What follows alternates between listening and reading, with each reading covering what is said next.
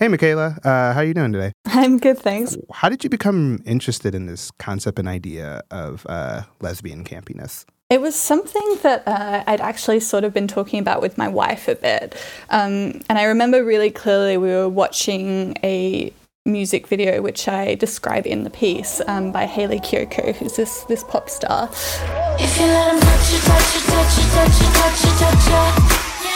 And while we were watching it, we were kind of trying to put our finger on exactly what it was that felt so exciting and new about it. And eventually we were like, you know, it's, it's almost like it's campy, but it wasn't quite camp as we knew it.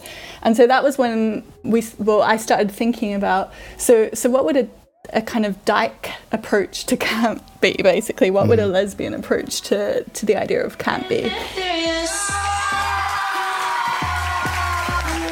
And so Hayley Kiyoko was the, the kind of kicker, but once I started paying attention, I felt like a lot of things that I'd sort of noticed or enjoyed in the past actually did fit in within it. The Outline World Dispatch. There were like examples of celebrities or particular skits or you know bits of music or something like that where I'd, I'd noticed that they were kind of very lesbian or very like dykey in a very particular way, but I didn't I couldn't quite put my finger on what it was. And then when we kind of started thinking about the idea of dyke camp, I was like, oh, this is this is what I'd noticed. This is what appealed to me so much in these in these separate hmm. things. Mm. Um, so I want to back up a little bit. Like, what was it about that video that like gave you pause and just was like, oh man, this is something? It was sort of there were these twin aspects it's it's a performance video, so it's not like a music video. It's her dancing with a team of other dancers, um, and there were these two aspects of both kind of real swagger and like cockiness, and like really knowing what she was doing. And she's a great dancer, and she's really good at it, and you can tell that she knows that. Um, but at the same time, she's also being really goofy about it. So it was kind of like, look how great I am, isn't it funny? So it's it's really appealing in that in that very real sense of it but at the same time yeah it just it felt like to me that was the kind of thing that i'd seen in gay bars that i'd seen at lesbian parties um, and it, it was recognizable as that kind of particular brand that i think a lot of gay women have where they are showing off and they are cocky but they're aware of it and they kind of add this this tinge of humor towards it Mm. Do you feel like it's like some sort of flagging that occurs in that type of way? Yeah, 100%. Like, is it sort of recognizable, you mean? Or like a, yeah. a way of identifying yourself? Yeah, definitely. Like, I think it is, it is, and you know, I think camp is that as well. So it's a lot of it is about being like, how can I make myself noticeable? How can I, you know, resist this sort of like a heteronormative approach to the world? How can I flag up that I'm doing something really, really different here? Hmm. So, how can I, um, as someone who is not lesbian, but you know, I am bi, I'm queer, um, like kind of can look out for this type of uh, camp in other forms of media. So I think like number one, it's definitely not just for lesbians, and I I don't think it's also just done by lesbians. I think you can see it from a wide range of identities. Um, I think uh, if you keep an eye out for, for camp in general, there's definitely parts where dyke camp overlaps with it. But what I really think is the, is the difference is that if you kind of a, a, very common kind of definition of camp has been that it's this love of the unnatural, right? Like the kind of artificial and really enjoying that. Whereas I think dyke camp is the love of something kind of ultra natural. Like it takes something quite normal like a, a, mannerism or an outfit and it just magnifies it as much as it possibly can so mm. if you're ever looking at something and you're like this is great but wow this is a lot like i feel like that's often a, a kind of indicator of dyke camp especially when you pair it with sort of um, non-traditional expressions of gender when you pair it with kind of uh, a certain female assertiveness. I think a lot mm. of these things kind of come in, but for me, the number one thing is when you see someone doing just a lot, then yeah. then often that's a, a, sign that there's dyke camp going on. Like what's a like what's like a good I guess kind of recent uh, past like uh, like what's like a really good example of that? I think Kate McKinnon, who's the ah, obviously yes, the comedian yes. actor from um, from SNL, is a really really good example. Um, she kind of does these very over the top renditions, especially in her impressions, you know, like it's it's almost slapstick, it's very shambolic, like she's she's really going for it. Yeah. but she does exaggerate. She always says, I'm Ellen. I'm Ellen. I don't know what that is. I'm Ellen. That feels nice. I'm Ellen. No. oh, that's how you say, I'm Ellen. No, I'm Ellen. I'm, uh, I'm Ellen. No, no, I'm Ellen. I got this, Blondie. Step aside. So another thing that really um, made me super interested is um, you telling me about this uh, account Butch Camp, and like once I read the piece, I immediately like immediately clicked followed. So for people who have no idea what Butch Camp is, could you tell me a little bit about it? Yeah, so Butch Camp is this great Instagram account. Um, it's run by Isabella Toledo and Rosie Eberle. Um, and basically what they do is they collect images of thing of, of people, of costumes, of you know bits of furniture uh, that they think represents this kind of idea of butch camp, which which for them is this basically an ineffable vibe of lesbianism.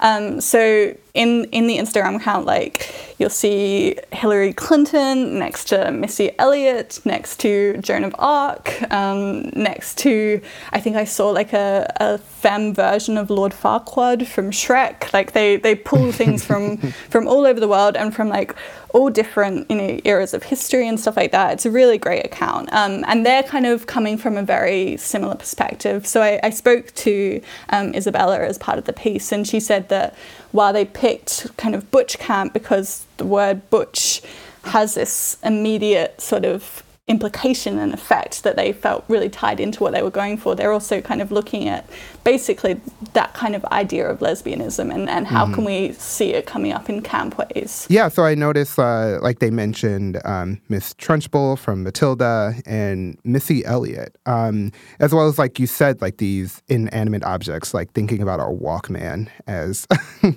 as a form of camp is just like really funny to think about. Um, yeah, for sure.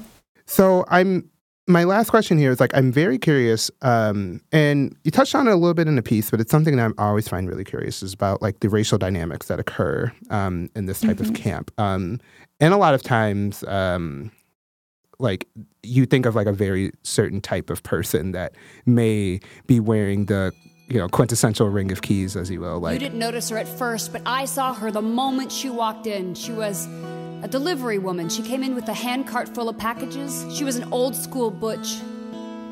Someone just came in the door like no one I ever saw before.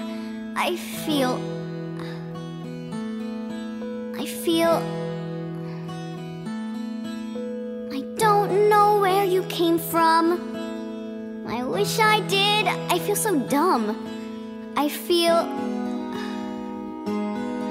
your swagger and your bearing and just right clothes you're wearing your short hair and your dungarees and your lace-up boots and your keys. Oh your ring of keys. Do you think that this like um degree of campy uh this degree of campiness leaves out um, certain racial identifications or favors one or, or the other? Like, where, like, do you think there's like an othering that occurs in this? I think, I mean, I hope not. Um, but I think also, obviously, in terms of, you know, culture and pop culture and, you know, who our celebrities are, obviously, white people are vastly overrepresented. Um, so I think that's why sometimes when you're pulling examples, you can kind of see you know, Dyke Camp as perhaps having like these white overtones.